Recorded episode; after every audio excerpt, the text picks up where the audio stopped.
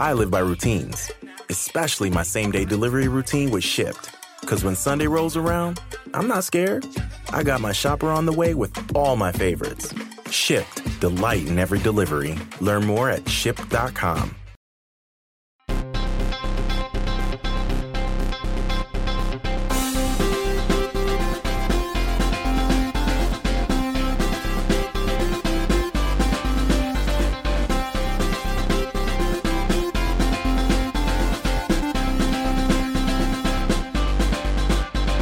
What's up, New Orleans?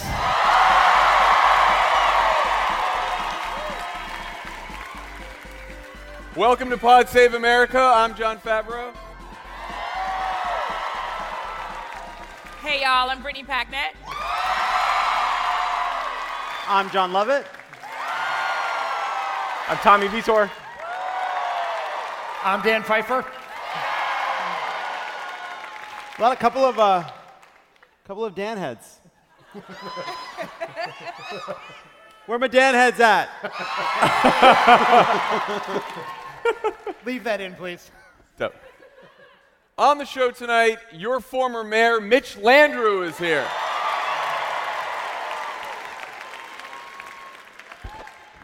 Uh, and later, we'll be talking about the official launch of the Green New Deal. Very exciting. Uh, but first, we're going to talk about the latest in the multiple federal investigations into Donald Trump, his administration, his transition, his inaugural committee, his campaign, and his businesses.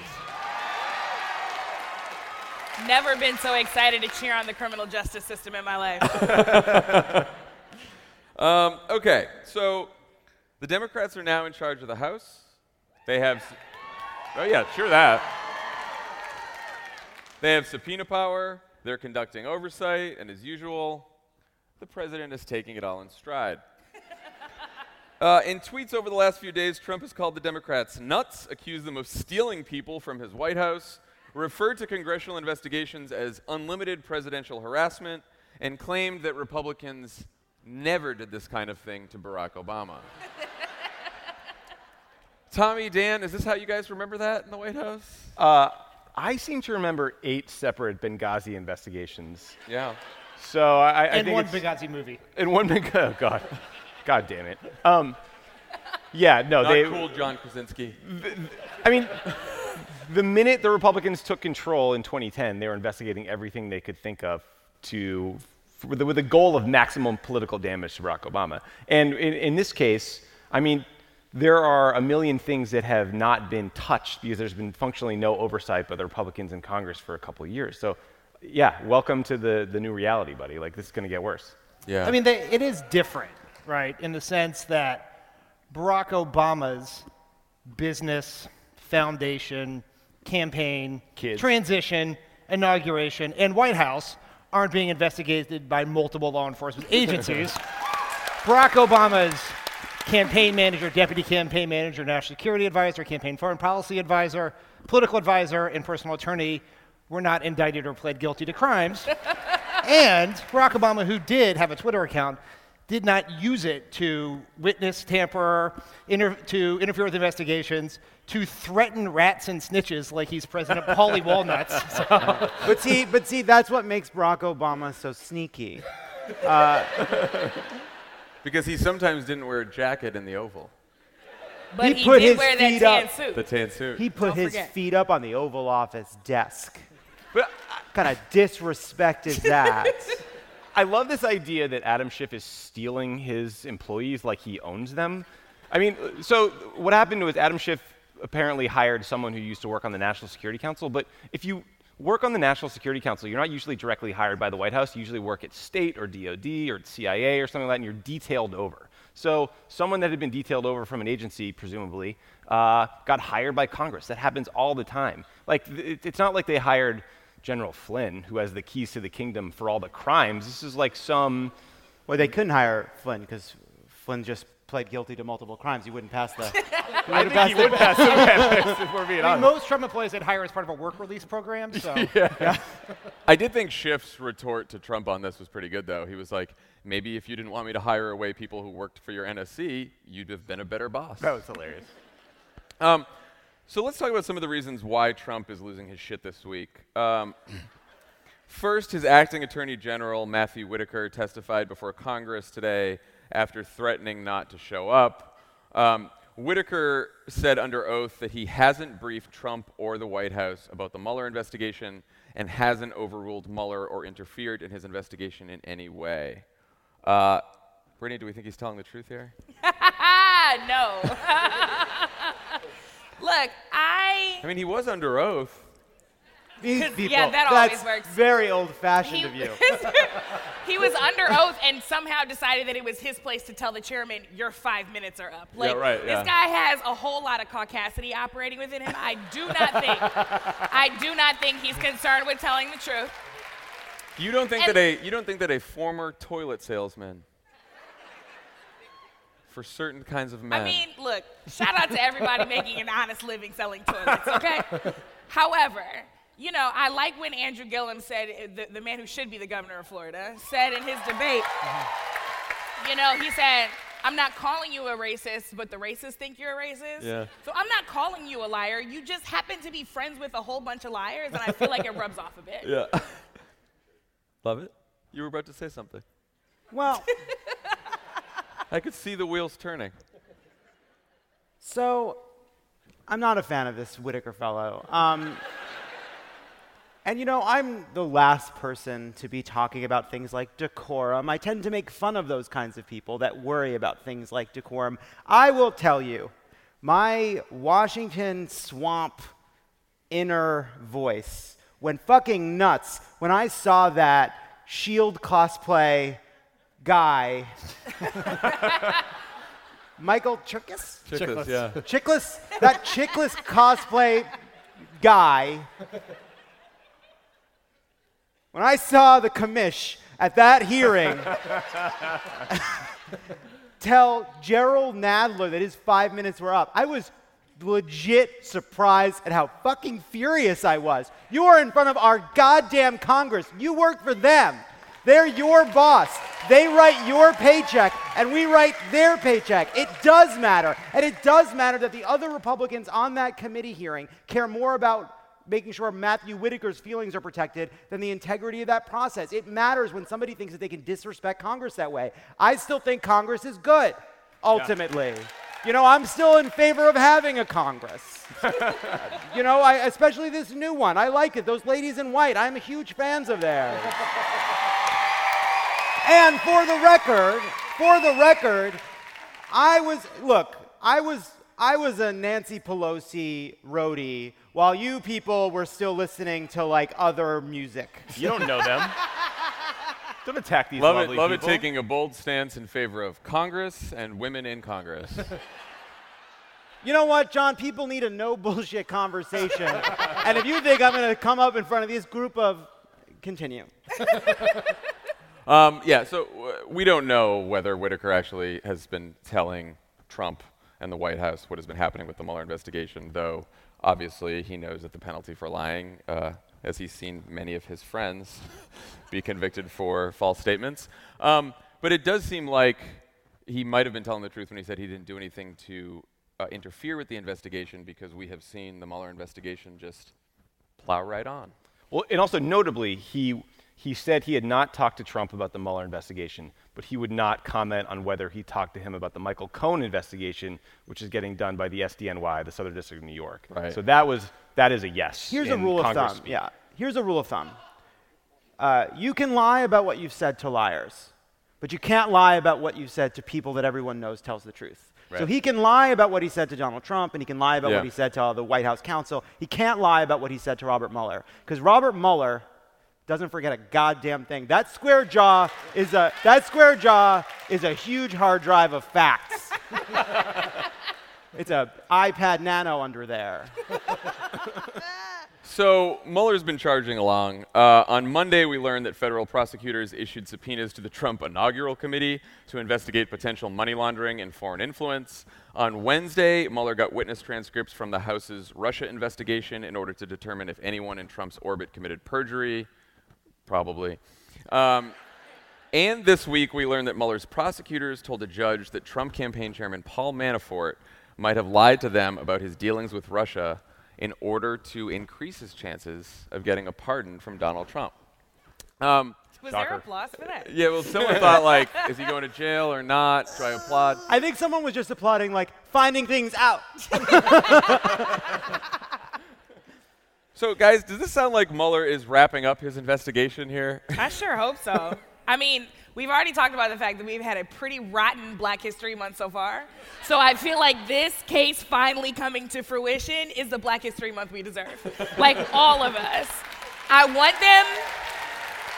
I want them to take their time and do it right, but I also want it now. like, know. I want this to be handled because the thing about it is, everyday Americans are sitting at their kitchen tables and they are having trouble following all of this, right? Right. They're like, I can't figure out which stock connects to which, who lied to who, who is testifying today. What they want to know is that the trial has begun and that it will be successful. Yeah. And I'm excited for that day to happen.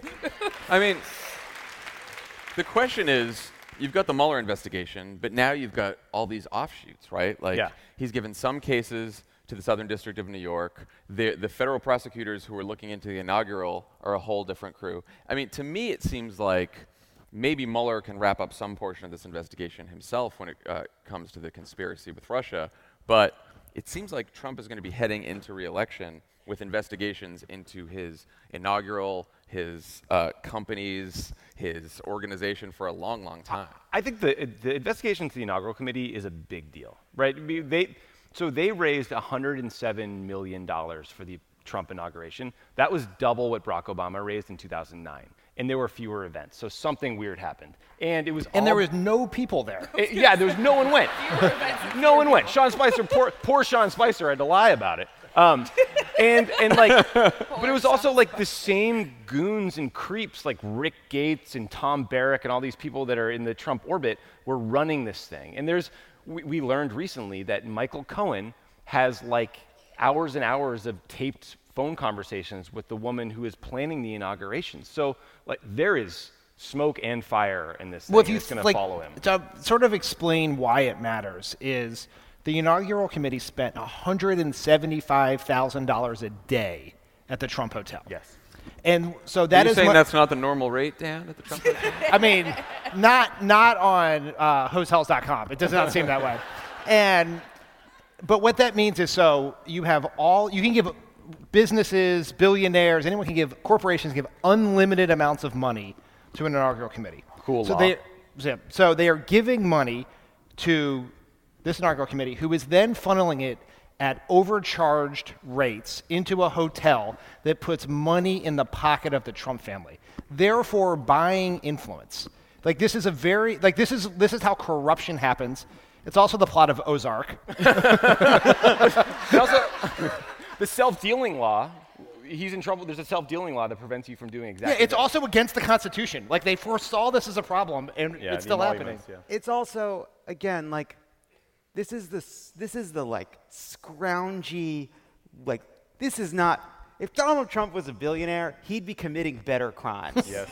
You know what I mean? These are like these are low rent, I need money to get me through the month crimes. I just Payday crime. yeah, these are, Billionaire payday lending. yeah, this is yes. So- Unbelievable. This is this isn't exactly connected to everything else, but I feel like we should probably just bring it up. Um, we also have federal prosecutors. Uh, we learned today looking into whether the National Enquirer's parent company violated its immunity agreement in the Donald Trump campaign finance felony case because they tried to extort Jeff Bezos. And Bezos pulled a Hamilton. He was like, I'm gonna tell on myself before you can tell on me. And Bezos was like, "Fuck you." I yes. And you know what?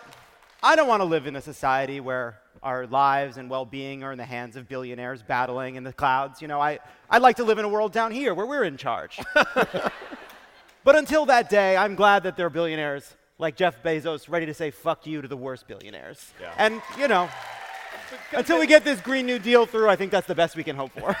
But I mean, the, the allegation that Bezos made, someone intercepted his text messages, which is not an easy thing to do unless you had access to his or his mistress's actual uh, devices.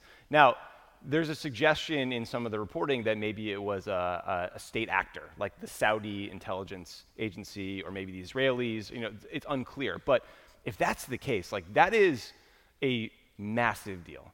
Uh, and it's a huge question as to whether, if the Saudi intel guys were intercepting Jeff Bezos' uh, communications, had Jared Kushner ever talked to them about this? Like, h- how did this happen? Why did they decide? Yeah, why did the do this? Saudis do the Trumps a solid? Uh, Right. you know? It's also like joking aside too. Like it is really serious. Uh, you know, throughout this process, uh, AMI, this the parent company, the National Enquirer, has been trying to intimi- intimidate all sorts of journalists. Journalists going after Trump. Journalists going after Harvey Weinstein. Ronan Farrow talked about this, about him being personally threatened. You know, Ronation. people like Ronan, of course. He's Me Too's avenging angel. He knows when you've been bad or good. Uh, but but uh, uh, uh, end of point. no, I, you know, this is the we have elevated somebody who just feeds at the very bottom of our culture, and it is where the worst elements of the Republican Party meet the worst elements of the people that have that have by viciousness or, or, dis, or disgrace fallen out of journalism, the worst people in, uh, in uh, uh, consulting and in finance. I mean, this is the fetid, disgusting bottom of the Some- American some, culture. Some people might call it the swamp. It might be the swamp. I mean, so But I, you know, shout out to Jeff Bezos for taking this path. I still don't think billionaires should exist. yeah, I mean, we're we're on the billionaires. We're on the billionaire side for this skirmish. But yeah. Battle, not the war. Right? Got it. yeah. I have been disheartened though by the Twitter reaction to Bezos having all his private messages leaked. Like again, w- uh, as with Podesta and Hillary, no one's on the side of the person whose privacy was violated. They're just mocking them. And like I, I hope as a society we can figure out a different response to that because that would be pretty fucked up for anyone if your Yeah. Publish, personal publish messages. your inbox. See what happens. Yeah, exactly. Yeah. Um, so a big question in all of this is how hard Democrats should push on these investigations. House Democrats this week started the process of getting Trump's tax returns, um, but Nancy, uh, but Nancy Pelosi did say it's going to take some time. We have to do it in a very careful way. She wants to be careful about this. There's also a Politico headline from this week that reads 2020 Dems see danger in the Mueller probe, calling it, quote, a scandal that grips regular Rachel Maddow viewers, but seems confusing and distant from the kitchen tables of many Americans. And look, you know, Brittany, you were t- just talking about this. Now, I know we've basically said similar things in the past, but how much do you all think the candidates in 2020 should talk about these issues, and what should they say? I think it is a two step process here, what they talk about. And it is important that we don't allow the four corners of the conversation around Trump's criminality to be in what is in Robert Mueller's report. Because it is very possible we are going to get a report that says that Trump did all of these things that walk up to the line of obstruction of justice, and it'll be up to the United States Congress and the United States Senate to decide whether those are high crimes worthy of impeachment. And we may never have some piece of evidence that says Trump himself, even though everyone around Trump colluded with all kinds of Russians and then lied about it under penalty of prison time, Trump himself, well, we may never know that. And what we can't allow is that to be that for the absence of evidence to be evidence of absence that Trump is innocent. On this, but there's also all these other crimes. And I think the message for Democrats has to be around something we've talked about before, which is chaos and corruption. So, what, like we're talking about with the Trump Hotel, what Trump is doing is his, his message is not, his approach is not America first, it's me first, right? He is doing these things to put himself first, put money in his pockets. And the second, so the positive part of that, so we have to widen the aperture to everything that Trump has been doing corruption wise, including the inauguration, the foundation, the businesses. But our message also has to be is we're going to put an end to this chaos. Think of the opportunity cost, all the things that we could be getting done if we did not have a president who was ensnared in multiple federal investigations at all times. If we got the chaos out of our politics, we could focus on the real challenges that matter to the people that Brittany's talking about. Here's, here's what I'd say. I, I also think you need to make a distinction between what the 2020 candidates are going to say and what Congress is going to say. I mean, I think one way to think about it is so you like think of Mueller as like a quarterback who's trying to run out the clock, um, and and He's going to go. and you got to see that you got members of Congress out there on the field keeping an eye on the other players. And they got to make sure because sometimes the refs aren't going to be looking in the right direction. You need those refs to be paying attention. John, I'm no, telling you, no. I'm a gr- because We. They, I'm on your side. Oh, no. It's a no, good no. analogy. I'm No. No. because Lock him up! Lock him up! Lock him up! Lock him up! because if you're not paying attention, they will get away. They will get away with something on that field, and a great injustice will not be punished. Clean it up. Trust me.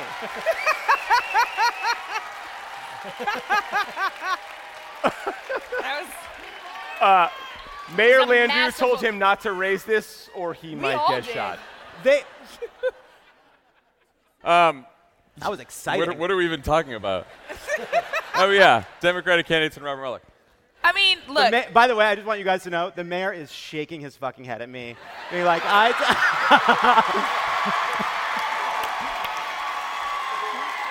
I was on their side. I was on their side. what is happening?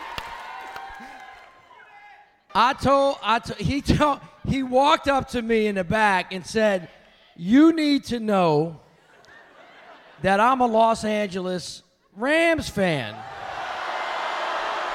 Wait. Wait, wait, wait, wait. Wait, wait, wait. You're trying to get right. me killed. Wait, wait, wait. Shh, shh, shh, shh. I told him he needed to go to hell. And then I told him that if he told y'all that, what y'all were gonna do was say, now join me. Who that? Who that? Who that say they gonna beat them Say Who that? Who? Get out of here. Come back later. Unbelievable.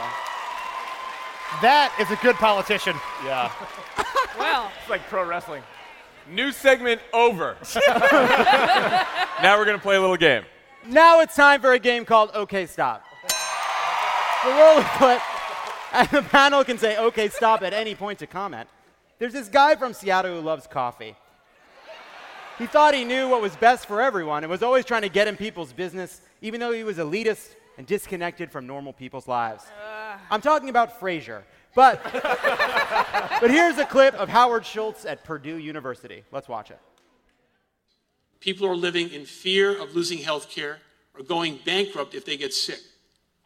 The truth is that health care costs are the biggest driver of unaffordable care. Okay, stop. No shit. What? What does that mean? What wouldn't? What? What if it's not the? Co- Continue. The biggest driver of unemployment is people without jobs.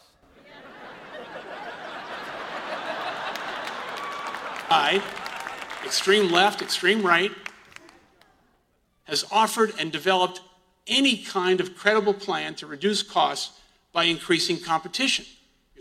Schools can be bold and entrepreneurial. Look at Purdue. It's, it's incredible what's happened here. And this can be scaled. Under President Daniels, the cost of an education here will be less expensive in nominal dollars in 2020 than it was in 2012. Congratulations. You Got to clap for that. Okay, stop. I just You got to clap for that. listen. When you're a stu- when you're when you're a student trying to pay for college, nothing brings you to your feet like finding out that when adjusted for potential inflation, the cost curve for the tuition at that institution will only be more expensive in nominal dollars in a decade.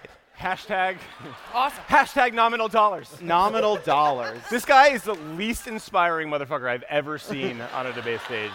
It is Billionaires shouldn't exist. remarkable. I do think that he. You, you should clap for that. I do. I was gonna say. I think he's found himself a, a campaign slogan. Howard Schultz. You got to clap for that. I mean, the thing is, as Democrats who are worried that Howard Schultz could potentially tip this election to Trump, what worries me most is his riveting speaking style. And as I explore whether to run for office, I'll do so with the conviction that my final decision must not make his reelection a possibility. I can assure you, no one wants Donald Trump fired more than I. Okay, Okay, stop, stop, stop, stop. I can assure you that people who cannot afford your $6 coffees want him out more. Trust me. The folks for whom the tax code does not benefit them want him out far more than you do, trust me. Like, I get it, you're trying to distinguish yourself from the rest of the field, but don't play this game with us where you act like an everyday American. It's insulting. He, I am a person, I generally enjoy Starbucks coffee. I often use my local Starbucks as a co working space. But I cannot fucking stand Howard Schultz. I mean, this, like, his, when he stands up there and says, be, be, I will not make a decision to help Donald Trump win. But in the interim, while I'm thinking about the decision, I will spend every day shitting on Democratic policies using Donald Trump's talking points. Yep. That is not helpful to the cause, my yep. friend. Yeah, like if you you want to make a decision that will make sure that Donald Trump isn't reelected? Like, get off the stage, bro. Yeah, seriously. Like, yeah, and like, Go take your down. billions of dollars yeah. and fund a, a nonpartisan voter registration drive, my friend. Yeah, you got money. Voter registration Put it to good use. forms in every Starbucks in America. You can help so many people. Yeah. There it is. Yeah. There we go. A Dan billion for CEO of idea, Starbucks. I choose to run, I promise, I will absolutely release my tax return. Okay, stop. You know what, dude? We don't give a shit. I'm sorry, but like, we're through the fucking looking glass now. I'm done with. Ta- I I know we're supposed to still care about them. Honestly, I don't care anymore. Just get it. You releasing your tax returns doesn't impress me at all. I don't give a shit. I mean, I still want them, but like, I'm not impressed. I'm not. Wow, you'll release your tax. Thanks a lot, pal. While you're getting the two percent in Michigan that keeps Donald Trump in the White House, I'll be sure to peruse how much you made in 1998. Being with you at Purdue today, I know who we are. And in this room, on this campus, I see a generation that is up to this challenge. I love America. I love our country. I know you love our country as well. And I know that we, the people, have the potential to restore, renew, and reimagine the United States of America. Please clap. uh, you see that riff he did at the end there? It's though? like a renew, re, that reimagine, was, restore. that was Cliche very, factory. I, very cool. listen. listen. It's a little speechwriter's trick Speech right there. It is very easy. You get words that sound alike. You do rhymes at the State of the Union. Investigation legislation. Now you're in business. Alliteration alert. Ask not what you can do for Howard Schultz. also, one quick note you can get on that Starbucks app, and there's no $6 drink at Starbucks that you can't make for $3. Putting it together. There it You is. know about it. All right. Um, and that's okay, stop.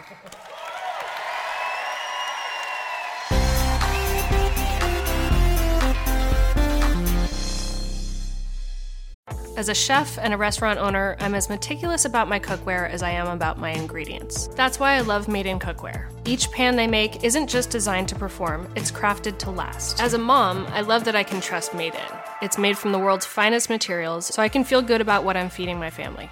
I'm Chef Brooke Williamson, and I use Made in Cookware. This is BVK for Ocean City Tourism, OCMD Streaming Audio. On March 11th, 2024, the title of the spot is STSA Leisure Summer. This is a 30 second composite stereo streaming audio mix. Get away with friends to the laid back Maryland coast, where you can catch up while casting off, and hang 10 while hanging out, where a day on board is never boring, and full throttle is half the fun, where you can sink a putt, raise a glass, and there's always room for one more round. Ocean City, Maryland, somewhere to smile about. Book your trip at ococean.com. This show is sponsored by BetterHelp. How do you cope when there's something weighing on you or something you need to get off your chest? You know the best way to do it? Best way to cope is to talk about it. Not just cram it down, not do what generations of New Englanders have done, just stuff their feelings down, maybe cover it with a coat of booze. No. You got to talk to someone, you got to work it out, get it off your chest. And just by doing that, you will feel better. We all carry around different stressors, big and small. When we keep them bottled up, it can start to affect us negatively. Therapy is a safe space to get things off your chest and to figure out how to work through whatever's weighing you down. If you're thinking of starting therapy, give BetterHelp a try. It's entirely online, designed to be convenient, flexible, and suited to your schedule. Just fill out a brief questionnaire to get matched with a licensed therapist and switch therapists anytime for no additional charge. Get it off your chest with BetterHelp. Visit betterhelp.com slash PSA. Go today to get 10% off your first month. That's betterhelp, H-E-L-P dot com slash PSA. All right, let's get back to the news. On Thursday, Senator Ed Markey of Massachusetts and Representative Alexandria Ocasio Cortez of New York. I didn't tell you what they did yet. Um, introduced a much anticipated resolution calling for a Green New Deal, a massive World War II style mobilization that would address both the climate crisis and the economic crisis of stagnant wages and growing inequality. On the climate side, the plan calls for converting 100% of the power demand in the United States to clean, renewable, zero emission energy sources within 10 years, with investments in things like energy efficient buildings, uh, car, electric cars, all kinds of good stuff. On the economic side, it calls for a federal job guarantee, universal health care and housing, the right to organize, fair trade, and busting up monopolies. So I guess my first question is do we think it's bold enough? Why do they trim their sails? I mean, look, it's so nice to talk about climate change, not in the context of we are so fucked, right? Like when the UN climate report came out that said we have 12 years to live, basically, uh, it is overwhelming. And to see like a incredibly bold, huge plan that we can start to debate to move the conversation away from Republicans who refuse to admit that climate change is real and caused by man, uh, or to sort of nibble around the edges with cap and trade bills that everyone concedes before they're introduced won't actually solve the problem. Yeah. It's great to talk about something big. Yep.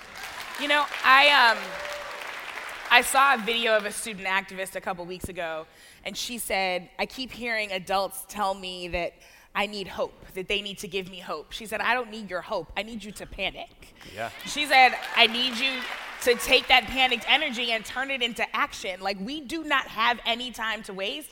We have been doing this incremental thing for long enough because people have not been courageous enough to imagine what is possible. And so, is this thing perfect? No, we're still trying to figure out what it is. But does it at least give us something to imagine and aim for where we can put the bar high enough that we can actually have something good to shoot for? Absolutely. And I'm grateful that we're finally having that conversation instead of the one that we're usually having. Like, yeah, it's time to panic. It's time to be bold. It's time to be urgent. Yeah. Let's stop playing around. Um, why do you think the authors of the Green New Deal combined climate policies with so many economic policies? Is the strategy substantive? Is it political? Or is it both? I think it's both. Yeah. I mean, part of this is there's the old saying, never let a good crisis go to waste, which is there is going to be there needs to be action here, and we should try to do as much as we can.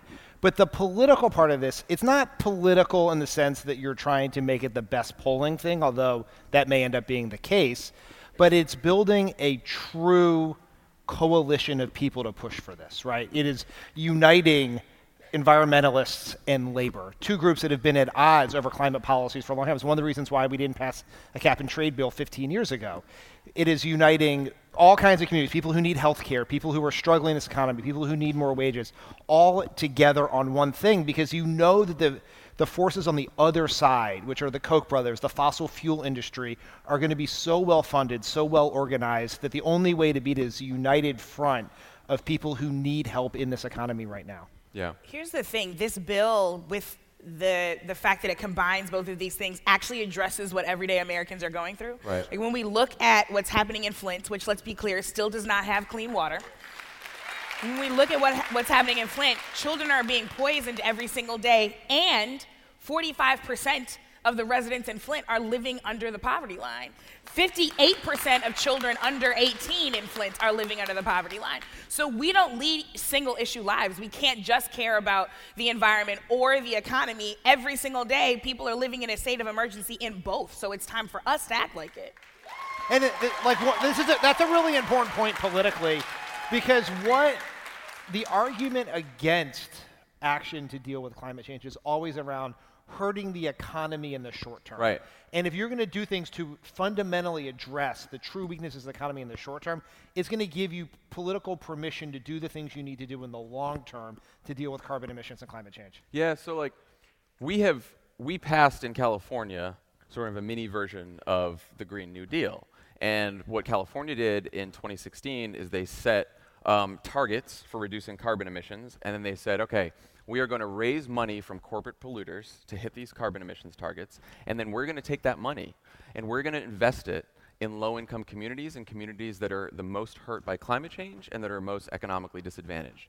And so what they said is they plowed money into whether it's rural farmers who are hurt by drought, whether it's people in inner cities who live downstream from a chemical factory or live in the shadow of a smokestack. And they invested all this money in these communities and it created jobs and it helped clean up the environment. And you're starting to see that, Calif- that it worked for California. And I think what we finally learned is when Democrats just talk about climate change as an individual issue, you know, it's a lot of, frankly, well off people Yeah. who are saying, this could be a problem in the future and I want to deal with it and I want to raise money for it and all that kind of stuff.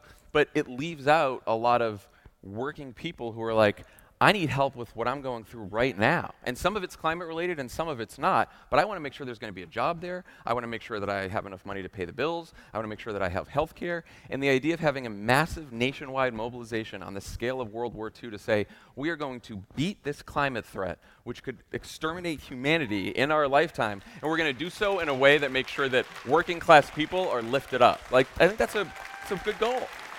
I mean, I Um, think the. yeah. I mean, these issues, you know, economic inequality, climate, they have a lot in common. They're both issues that Democrats are often saying are the defining issues of our time. They are both issues in which, despite saying that for a very long time, Democrats have not offered answers commensurate with the threat. Right. Uh, and they're, they're- so there are issues, both issues in which Democrats have said it's the defining challenge of our time. Democrats haven't offered answers, and Republicans have offered policies that make matters worse. And the other thing they have in common is on both those both issues, the politics have been stagnant for a very long time. And we've all been saying we need to do something else, we need to do something else, we need to do something bigger. And you know what? When it comes along, it's scary. It's more. It's it's Yeah. new and it's hard and it's and it's uh, and it's not going to be perfect. But when you ask for something big and it comes, uh, that's good. Yeah. So let's um, let's talk about the support it's getting. More than 60 House Democrats have already signed on as co-sponsors, as well as 11 senators, including presidential hopefuls Kamala Harris, Elizabeth Warren, Cory Booker, Kirsten Gillibrand, Bernie Sanders, and Amy Klobuchar. Um, other Democrats have been a little more wary, uh, including Nancy Pelosi, who said she has no plans to bring it to the floor for a vote just yet. And before it was released, she said, "The Green Dream, or whatever they call it, nobody knows what it is, but they're for it, right?" um, Absolutely withering. well, so what what do we think? Why do we think that the presidential candidates and Pelosi aren't on the same page here? Are the 2020 folks not seeing the political risks, or is Pelosi being too cautious? I mean, I, I think that this bill was released as a messaging bill, right? Right. It's like a resolution, really. It's a resolution. It's a big picture thing you can get behind because you support the concept and you believe the goal is important. And like Lovett said, the threat is important. Um, I think the 2020 candidates are getting behind it because the Democratic Party wants them to get behind it. Yeah. Um, I think the risk inherent is that in that is that huge corporate interests are going to fight them in the most vicious way possible. I mean, you're literally, I can't remember who reported this. Someone got leaked a memo of corporations talking about how to benefit financially from climate change. It was a bunch of like, it was like Raytheon and like, you know, people that sell arms and all sorts of deplor- deplorable human beings. Um, so I, I understand that if you're Pelosi and you're in Congress and you're going to amend the thing and you're going to vote on it, like you're going to take your time and you're going to want to improve it and make it the right bill before you jump on. I think that's that's a reasonable position to take as long as you support the concept. and I think there's a history here, right? Like Dan, Yeah. Pelosi has passed a cap and trade bill back in 2009 Nine, when we were all in the White House. And what did we all learn from trying to pass major climate change legislation when, when we were in the Well, White it's, House? it's very challenging because of the Senate. Because even if you have enough Democrats, we had 59 Democratic senators at the time, but many of them were from fossil fuel producing states, like Yeah. West Virginia, for instance. And those senators were going to go nowhere near a climate change bill. So, what I think Pelosi is doing is she knows this cannot become law with Trump as president and Mitch McConnell as leader of the Senate. So what she's not going to do is make the same mistake that was made in 2009, which is make all of her members take a tough vote for a bill that cannot become law. If you're going to take a tough vote, it's going to be because you can actually make a difference in people's lives, not so you can send out a press release. Yeah. The reason all the Democratic presidential candidates are behind it is because they all have the same policy director. AOC's Twitter feed, and so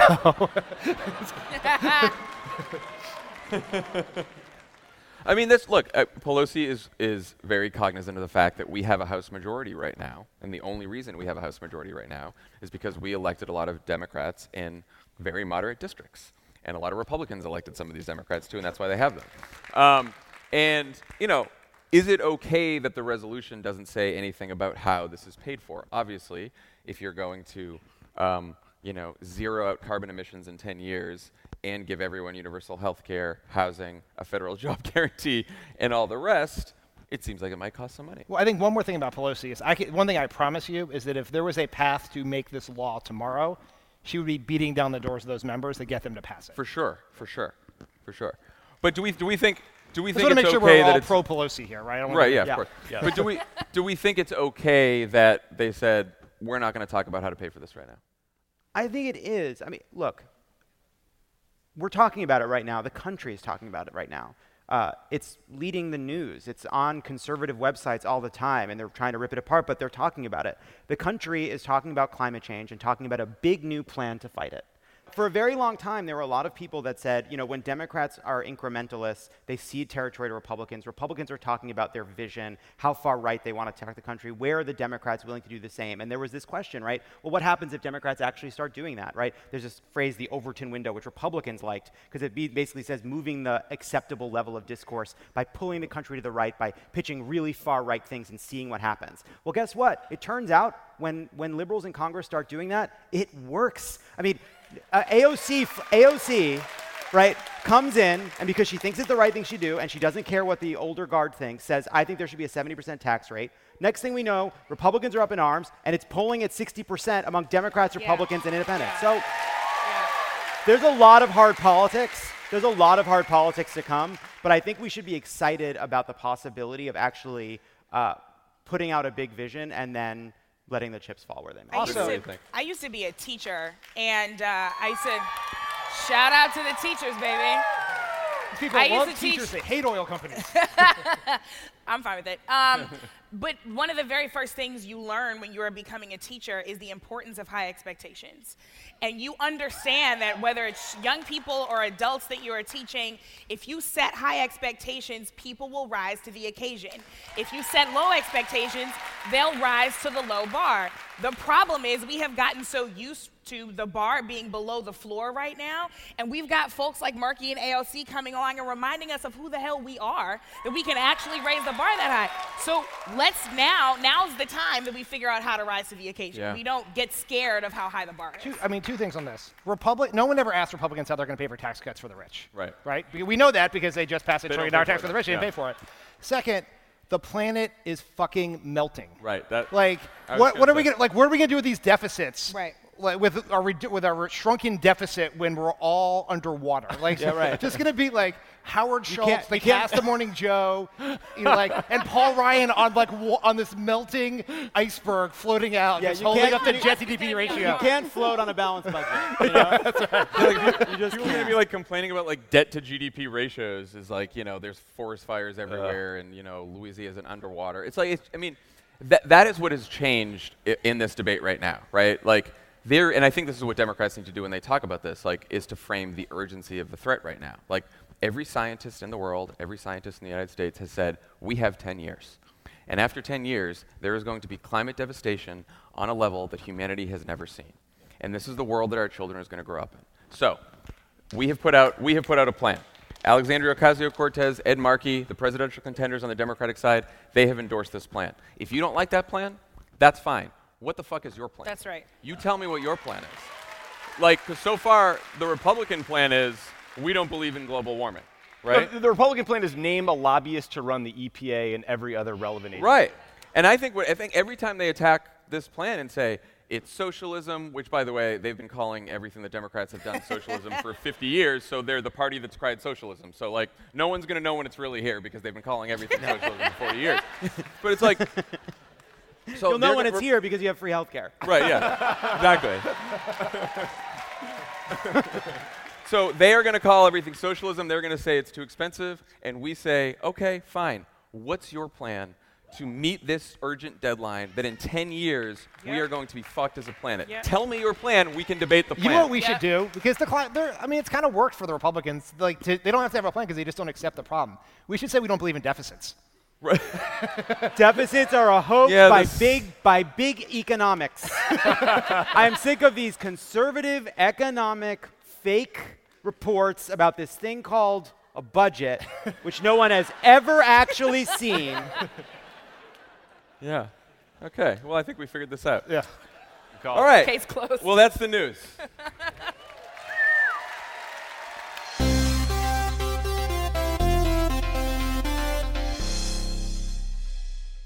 As a chef and a restaurant owner, I'm as meticulous about my cookware as I am about my ingredients. That's why I love Made in Cookware. Each pan they make isn't just designed to perform, it's crafted to last. As a mom, I love that I can trust Made in. It's made from the world's finest materials, so I can feel good about what I'm feeding my family. I'm Chef Brooke Williamson, and I use Made in Cookware. Shop chef quality pots and pans at madeincookware.com. Vacations are always good.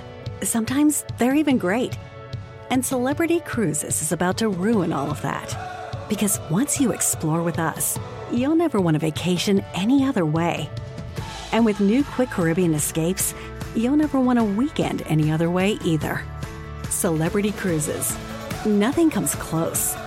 Visit celebrity.com, call 1 800 Celebrity, or contact your travel advisor. Ships registry, Malta and Ecuador. I'm Jessica Reaves, and I've been analyzing and reporting on extremism for the last 10 years, and I have the gray hair to prove it. Subscribe to our podcast, Extremely, for an always eye opening look inside the daily work of exposing, fighting, and disrupting all facets of extremism. My co host, Oren Segal, and I explore this ever changing landscape and bring you stories of people and places impacted by extremism, those who fight to protect our communities, and those who offer new perspectives. You can find Extremely wherever you listen to podcasts. He's the former lieutenant governor of Louisiana and the former mayor of New Orleans, Mitch Landrieu.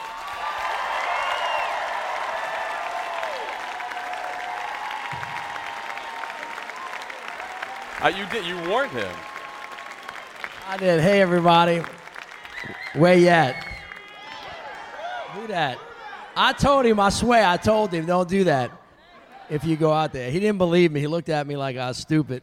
And I said, all right, well, go ahead. He warned him many times. I did, I not? You heard it. He told him to stop, and nevertheless, Lovett persisted. I, thank y'all for showing him a little bit of sunshine. yeah, that was good. I just think, look, talk about what, the Saints won the Super Bowl, okay? That's just kind of how it is.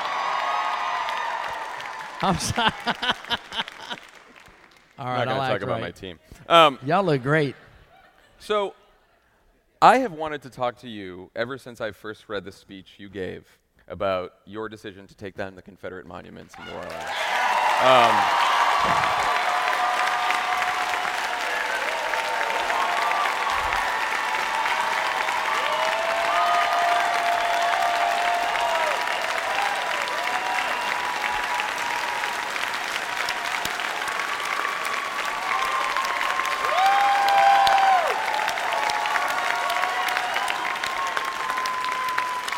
Thank you.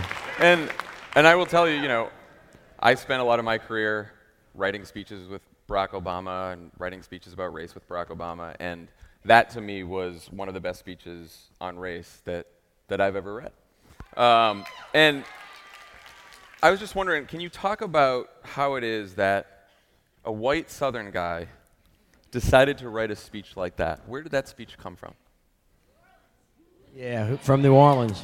I mean, you know, our city. You only have to spend a minute here to know that this is a city that's that's deeply rooted in love, and caring and affection, and our um, we bleed diversity as a strength, not a weakness. That's kind of who we are. And so, um, a lot of people had been trying to take those monuments down for a long time, and I certainly didn't do it by myself. A lot of people helped. I think about I think about Oretha Castle Haley and Lola Seeley and and um, a lot of a lot of really important folks, Memorial, both memorials, worked on it. But in the South, and we continue to struggle, and of course nationally now with uh, what's going on in Virginia, with the issue of race. And we've never in this country acknowledged, although there have been some people that have talked about the original sin of slavery, and we've never really kind of gone through the discussion of race and racial reconciliation the way that we need to, which is why we can't exercise it from who we are as a country and why we're never ever going to get to be that more perfect union that President Obama talked about. And in his echoing of Dr. King about the arc of the moral universe bends towards justice, we always down here added, but somebody has got to do the bending. And as we were, um, everybody in, probably everybody in here got beat to death by Katrina. Some of our brothers and sisters, literally 1,800 people. City got destroyed, 500,000 homes hurt, 250,000 gone. Everybody in here lost. I mean, like, really important stuff. And as we started to rebuild the city, one of the things that the people of the city gave me permission to do, and which we all did together, was to start trying to rebuild the city. But we had to we had to really look hard at ourselves, and this was really a miracle that you guys should should just pat yourselves on the back for. We didn't build it back the way it was. We realized that on August 28, 2005, when that storm hit and it destroyed everything, that it wasn't perfect the day it hit. And if we we're going to build it back, we kind of started thinking about, well, what would it look like if we got it right the first time? And so when we started doing that, besides building back our schools and our health clinics and our hospitals and the new airport, by the way, which you're going to love, it's going to be open in May. You're going to love it. Um, the public the public spaces came into focus for us. And what happened what happened to me personally was in 2014, which was a good four and a half years ago, when I started thinking about how to commemorate the 300th anniversary, because we're older than the country, by the way. Yeah. Everybody else is welcome. We were here first.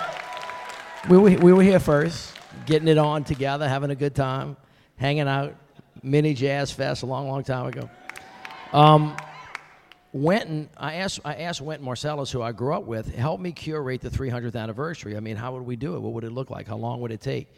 And he said, I'll do that for you. He says, but I want you to do something for me. And I said, what? He goes, I want you to think about taking Robert E. Lee down. And I, I mean, honestly, no, I swear. Brittany. and I said, no, honestly, honestly, I swear. I said, I mean, my first reaction was not good. I was like, what, what, what did you say? He goes, you ought to think about taking that down. And I said, well, well, why would I do that? I mean, it was such a startling thing. And he said, have, he, this is what he said to me. He said, have you ever thought about it from my perspective?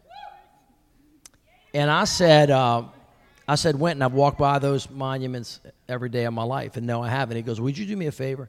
He goes, Will you think about it from my perspective? And he said, Oh, by the way, he said, You know, Louis Armstrong never came back here and left because of that, those monuments. And when he, when he said that to me, besides being embarrassed, I, I thought to myself, it was like getting hit in the head with a ton of bricks because I had known al- already about the great diaspora and how many of our fellow Americans left the South and took their intellectual capital, their raw material, their raw talent to New York and to Baltimore and to St. Louis and to Chicago and to Los Angeles. And all of our people are like helping people learn how to cook and dance and being doctors all over the country and, and all of our stuff like we did post Katrina where we got up in everybody's pot around the country that happened back in the day and so I just thought about how much we had lost because, you know, our folks were not here. And so as I started to, to do what Wynton asked me to do, which was really think about it from his perspective, it became pretty clear to me pretty quickly. Number one, that those monuments were a lie. That, um, that in essence, in essence, what they were were, was revering an individual um, for doing something that was contrary to what the values of the United States of America ever stood for. And, and and it was done for the for the purpose of preserving slavery. So here we were in a majority African American city. Here's a guy named Robert E. Lee who'd never been here, or if he was here, he was here for a minute. And and we were revering him for trying to destroy the United States of America for the purpose of preserving slavery. And I and I thought to myself, you know, that's not the New Orleans that I know. And that's not the New Orleans that we're trying to build. So if our 300th anniversary is coming and we're trying to reflect to the rest of the world that diversity is a strength, not a weakness, and that we're an inclusive society, then that thing really couldn't stay there. But I really did say to myself, you know, I'm not sure I'm responsible for that. And then I found out that actually the city owned it and the mayor was directly responsible for it. so I was like, oh, hell. You know how, like, you try to get out of, like, raking the leaves, but, you know, your mama says you're going to do it? So Did you have doubts? Did you have concerns? um, when I first started, I didn't I didn't want to spend. We were rebuilding the city, right? We were building the streets. I was filling the potholes, fixing the lights. You know, four hundred seventy thousand of them, by the way. Trying. And uh, and everybody. Work in progress. And we had a. we fill we fill four hundred seventy thousand. I'm sorry. I know we got a lot more. Um, I had to, I had to, I had to explain. I had to when we decided to take him down. I think I was at a, I was at a, um, a meeting of racial reconciliation, and I said something really simply. I said, I think we ought to start thinking about taking the monuments down. And and I'm telling you, all hell broke loose when I said that. And all of a sudden, everybody in the world who wasn't from here, that doesn't own a piece of New Orleans, that thought they could tell us what to do, went crazy and said, you can't take them down. So we went through about a, I don't know, two and a half years, 13 judges, seven lawsuits, a lot of yelling and screaming at the city council and at the legislature, and we finally got it. But I thought I had to explain to the country, um, and particularly to the people of New Orleans, why we did what we did. And I intended to write a speech that would course correct history. And that actually is a, was a direct refutation to a speech that was given on the day that it was put up by a guy named Charles Fenner. And, uh, and I wrote the speech so that when people read it years from now, they would see that a mayor who was a Confederate general, by the soldier, by the way, a Confederate officer who was the mayor back then, Mayor Behan, and Charles Fenner, on the day that they put it up, I wanted to directly challenge the fact that they had made it a historical error, that it was a lie, and that we were going to course correct history and then write the reason for it. And that's why I wrote the speech.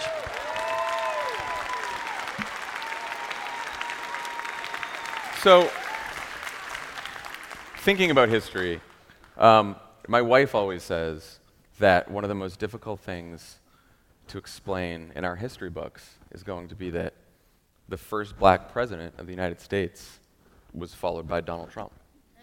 And, and not only that, but that there were a lot of voters, not just in the South, but in every region of this country, who voted twice for Barack Obama and then voted for Donald Trump.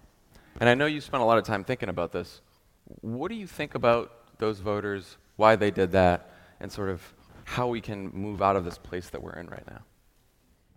Well, first of all, I'm very unhappy about it. For sure. I'm very unhappy about it. Um, I did not vote for Donald Trump. I'm unhappy that he got elected.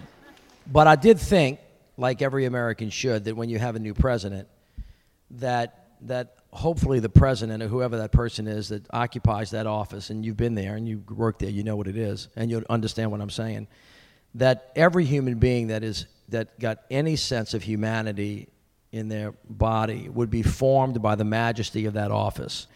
And it's, it's such an ominous, awesome place, and it's got so much power that almost every human being that's occupied that space has gotten better over time, even though they've made mistakes. It just, it just that, that weight of that office has a way of doing that to you. And so early on, I was, I was hopeful that that was going to happen to him, but it became very clear pretty soon that this guy is very different than anybody that's ever stepped in that office and that he's denigrated it. And he has he has continued to every day almost in a in a weird kind of way dumb down the office of the presidency lower than anybody would ever think that it would go. So I think I, I, I can't get into the heads of people that voted for Obama and then voted for Trump other than to say that we ought to all be aware of the fact that that happened, all right? And then ask ourselves, well, what was the environment wherein somebody who voted for Obama would vote for Trump? What kind of pain were they in? they obviously were not casting a racial vote at that time. They were thinking about something else. Now, having said that, one of the things that President Trump has done, and I think he does, he does it purposefully, intentionally, and tac- tactically, is he has unleashed this sense that white supremacy and white nationalism and hatred and racism is okay. And a lot of people have begun to, to speak overtly about this, and we continue to struggle with this in the country in a way that we have to be very forceful in pushing back against. So, whether it's voter suppression, whether it's mass incarceration, a criminal justice system that doesn't work, blackface, I mean, all of that stuff is a. Um, it's, it's kind of the same string in a long history of oppression that we have got to confront as Americans and, and get past and get beyond because we're never ever going to be the country that we want to be if we don't really value that proposition that diversity is a strength. We're obviously in a very difficult moment and we're being led in the wrong direction by a man that does not have a good heart and doesn't have a good mind relating to this particular subject. Now, last question. You have recently said that you are leaning against running for president in, in 2020. Um, what, what's, what's made you decide that? And then, what specific qualities are you looking for in the Democratic nominee for president? Well, first of all, you know it's a very hard thing to do. You've been there before. There are a lot of other great people running, and um, and my my sense of it is right now that the field is really crowded, um, and they're going to be a lot of great candidates. Every one of whom is going to be better than Donald Trump. So I think that that's that's all right. I I struggle. I struggle though, and you guys may not like what I'm about to tell you, but I struggle with with a couple of different things: my heart and my head. And y'all were having this discussion just a minute ago about policy and what you would like to see happen, and which one of these candidates you think is going to articulate where they might be on issues that are of great importance to you. I think that tactically, the only thing we ought to think about is who is the person that can best and most assuredly beat Donald Trump. Period. End of story. And that's gonna that's gonna And what- require. What, what, do you think? Uh, uh, how do you measure that? How do you uh, measure who can that's beat a, Donald Trump? That's a well. First of all, I, I, on election night, I couldn't breathe. I, I could not believe what I was watching, and I would have bet a million dollars that morning that Hillary Clinton was going to be the next president of the United States. So I think we have to be very smart, and as we struggle with these these aspirational and very important visions, how do you have a great and clean environment? How do you beat back climate change? I mean, look, the people in this audience know a lot about the impact of the coast disappearing. Our coastline goes away 100 yards every 45 minutes, and it's shrinking, and the sea's rising, and we're not getting any nutrients into our marsh from the Mississippi River. And in the 50 to 100 years, New Orleans, as you know, it's going to look very different unless we do something dramatically different. So they know. But, but I'll say this as we get into the primaries, I think that we have to be very smart. I think there should be an aggressive primary. I think people ought to have to fight like crazy to get the nomination. I think they ought to have good, thoughtful ideas. But I think we ought to be all smart enough to make sure that the person standing is standing well, standing tall, standing strong, so they can do the thing that we absolutely need. Because here's the thing if you don't win, you cannot govern. I mean, you just got to remember that as we go forward. And so we're going to have to struggle through this tension of how far and how fast we go on matters that are really, really important to us and to the future of the country, knowing that the country is generally split, even if there was another Republican in office. So if, if Trump's not there, the next guy standing in line is Pence. I'm just saying, you got, you got to think about these things. This is chess, it's not checkers. Do you Right? think? Do you think a Democrat can get elected president speaking as honestly and powerfully as you did about race in America? Well, honestly, um, I don't. I hope so. I mean, I, I just think that. I mean, f- this is just me. I'm free. I'm a, I'm not elected anymore. I'm a, I'm a I'm an old politician that's unemployed, basically. I mean, that's kind of what I am. But I but I ha- I did find I did find in my later years of elected office the freedom to speak my mind, and you all gave me the freedom to do that. And what you got from me was kind of like my unvarnished opinion about what needs to be. I've been doing this 30 years. I'm 58 years old, and by the way, I became a grandpa today. Oh, congratulations. Bex, Bexley Grace Landry was born this morning at 7:30, and I'm a pawpaw. Y'all can call me Papa, Papa Mitch. But but once you get to this point, you kind of just have to say to people, look, I've been doing this for 30 years. I have a pretty good sense of what works and what doesn't work. I know the difference between advocating. I was a legislator for 16 years, and that's mostly what legislators do. They come up with big ideas, and then they they're one of. When I was in the legislature, I was one of 105. In Congress, you're one of 435 you've got to put something together and you can be content with just advocating for something that you know is not going to pass so that you can move the ball down the field but at some point in time if it's going to become law and everybody's going to be governed by it you're going to have to compromise and that's hard for us to do and the next president of the united states praying that it's a democrat is going to take over a country that is divided at least 60 40 maybe 55 45 you're going to have a congress that's split down the middle. And if you don't want them to stay in status, you've got to find a way to move forward, but you got to get the votes. And if you have the votes, you can do something. And if you don't have the votes, you can't. So this, I heard your question about Nancy Pelosi, who I very much like and have tremendous respect for. She, we should not, we should not ignore her years of experience. She is the one that put Obamacare over the finish line in the House when she was there.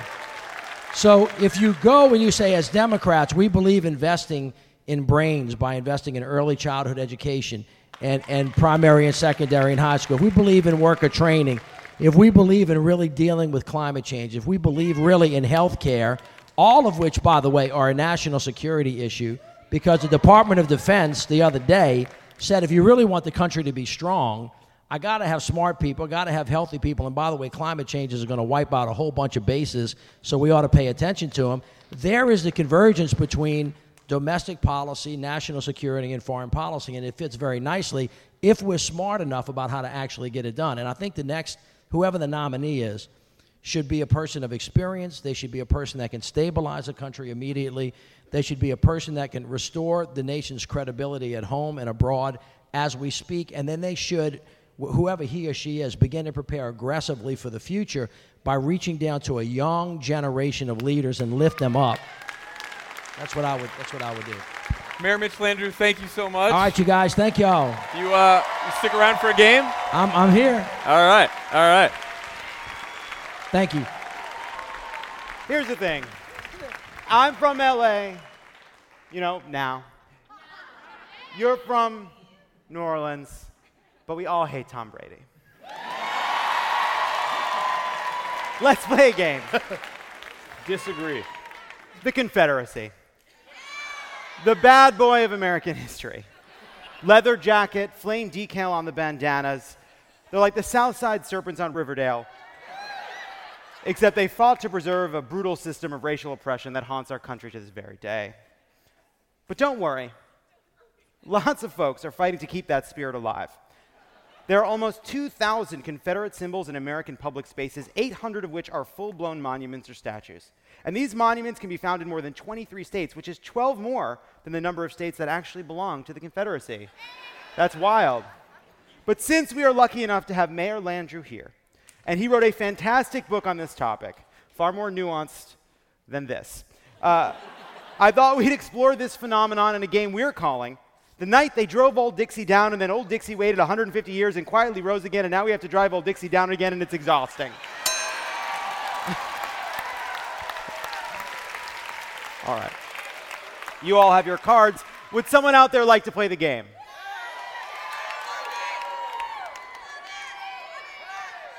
Hi, what's your name? Jessica. Okay. Hey, Jessica. All right, Jessica. You that was a lilt. Uh, I didn't think I would get to Jessica, how you doing? Wonderful. Great. So great. Let's play the game. Question one. Most people assume that these statues were erected immediately after the Civil War. When were the majority of Confederate monuments actually installed? Is it A? They were actually erected before the Civil War, but everyone laughed at Beauregard Jones, the racist time traveler. Or is it B? Through a miracle of physics, one of these monuments truly just materializes out of thin air every time a white person steals a phrase from Black Twitter. Stop saying lit, it's not lit. That ain't it, Chief. or is it C? Don't All make right. me dog walk. They were put up in the mid 1980s as a very elaborate marketing campaign for Pepsi's failed competitor to New Coke, White Pepsi. or is it D?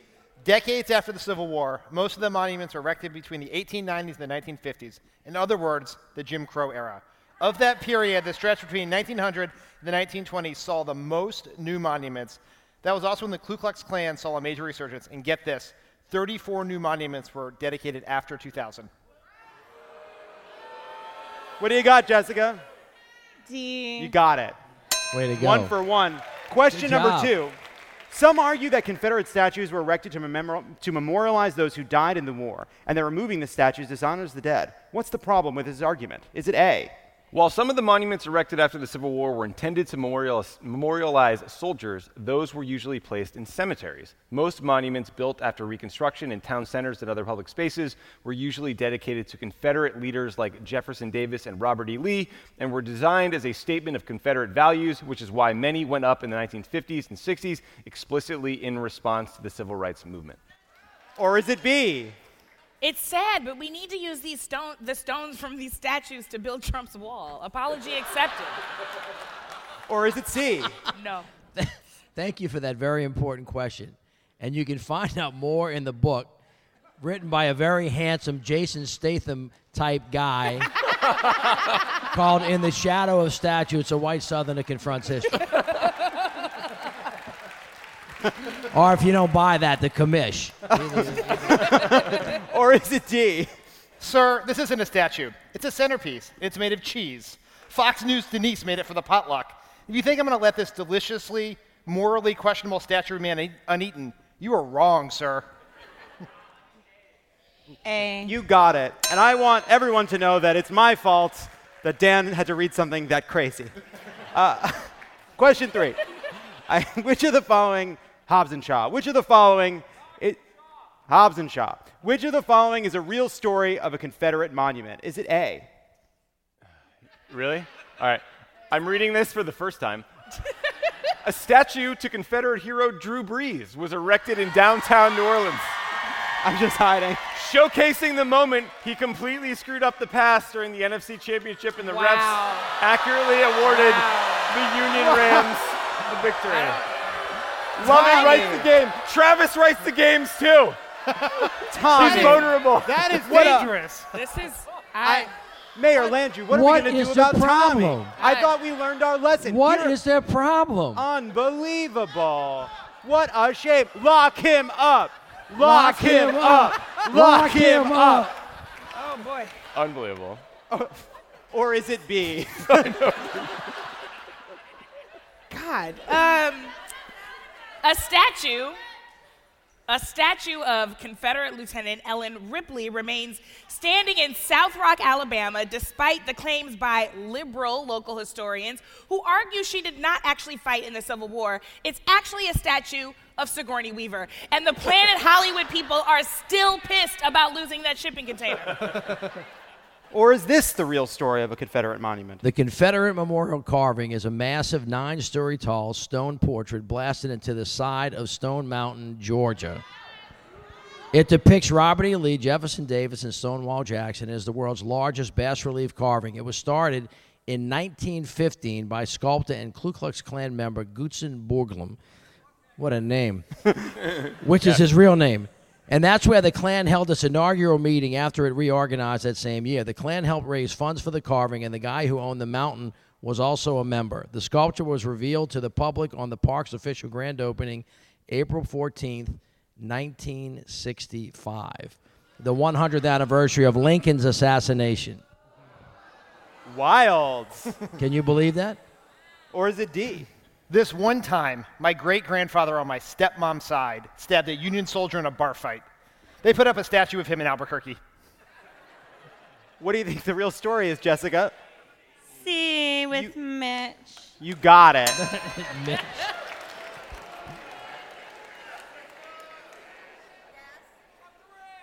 Fuck the Rams. yes. Yes. Jessica, you've won the game. thank you to Mayor Mitch Landrieu for being here tonight, for playing this game. Thank you to everybody from New Orleans for coming out tonight. Fuck the Patriots. And have a great night. Just in time.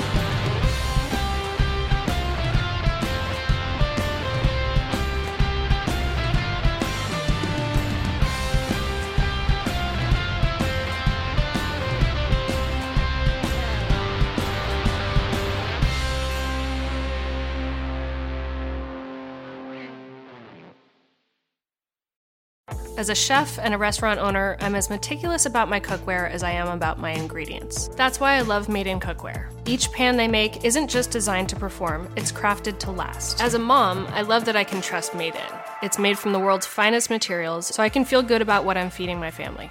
I'm Chef Brooke Williamson, and I use Made in Cookware. Vacations are always good. Sometimes they're even great. And Celebrity Cruises is about to ruin all of that. Because once you explore with us, you'll never want a vacation any other way.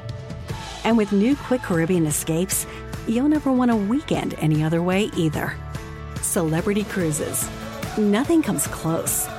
Visit celebrity.com, call 1 800 Celebrity, or contact your travel advisor. Ships Registry, Malta and Ecuador.